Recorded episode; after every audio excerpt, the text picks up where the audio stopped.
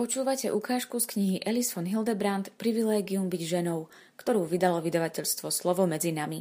Knihu si za najlepšiu cenu 5 eur 10 centov môžete objednať na e-mailovej adrese slovozavináč smn.sk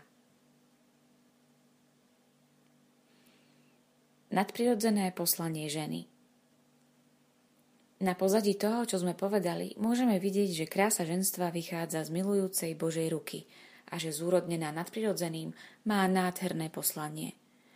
V jednom poučnom rozhovore s Editou Štajnovou, dnes už známou ako Svetá Edita Štajnová, ktorý prebehol v roku 1930 v Salzburgu, Edita podáva majstrovský výklad rozdielov medzi povahou muža a ženy.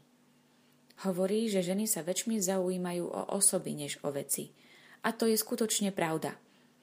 Predstavme si takúto situáciu – Skupina mužov a žien sa zíde za zatvorenými dverami.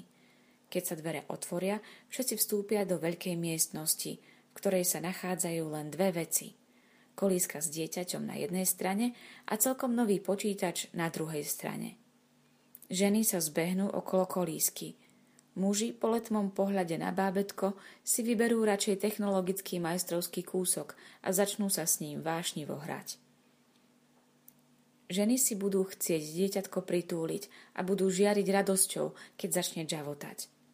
Je jasné, že ženy sa zachovali správne, pretože dieťa je zázrakom Božieho stvorenia, ktorému sa nemôže vyrovnať žiaden technologický výdobytok.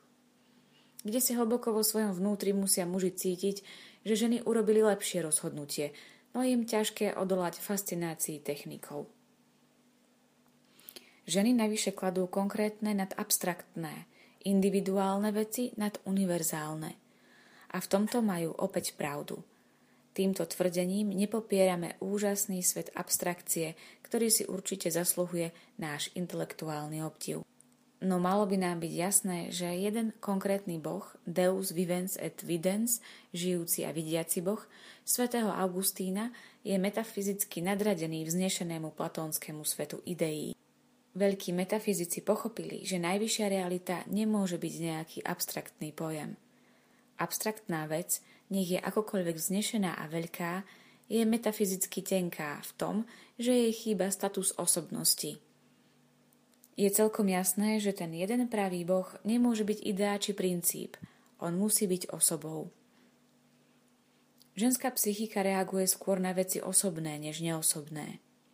Ženy takto reagujú intuitívne, bez veľkého rozmýšľania, pretože cítia, že osoby sú nekonečne dôležitejšie než neosobné bytia.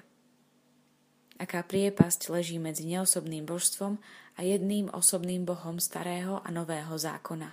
Bohom, ktorý je Otcom. Bohom, ktorý nás miluje, poučuje nás, varuje nás a keď je to potrebné, aj nás trestá. Aj v tomto opäť slávia metafyzické víťazstvo ženy. Každá zdravá metafyzika rešpektuje hierarchiu, ktorá kladie osoby nad veci a živé veci nad tie neživé. Jeden pravý Boh je Boh života.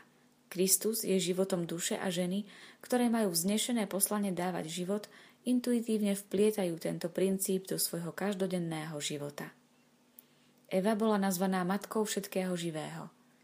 Medzi ženstvom a životom je metafyzické puto a toto je pre ženy naozaj česť – Práve preto, že sa žena slobodne rozhodne ísť na potrat svojho dieťaťa bez nátlaku svojho muža alebo rodičov, tak nie len, že pácha ťažký hriech, ale až do jadra zraňuje svoju ženskú prirodzenosť.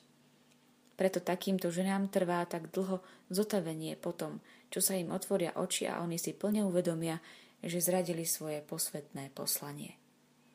Vtedy im hrozí, že prepadnú nenávisti voči sebe a sú často v pokušení spáchať samovraždu.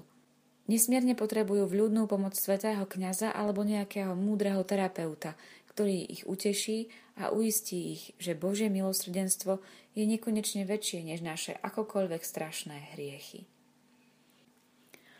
Toto poslanie je dnes nesmierne potrebné, keďže milióny žien buď dovolili, aby bolo ich dieťa zavraždené, alebo sa preto sami rozhodli.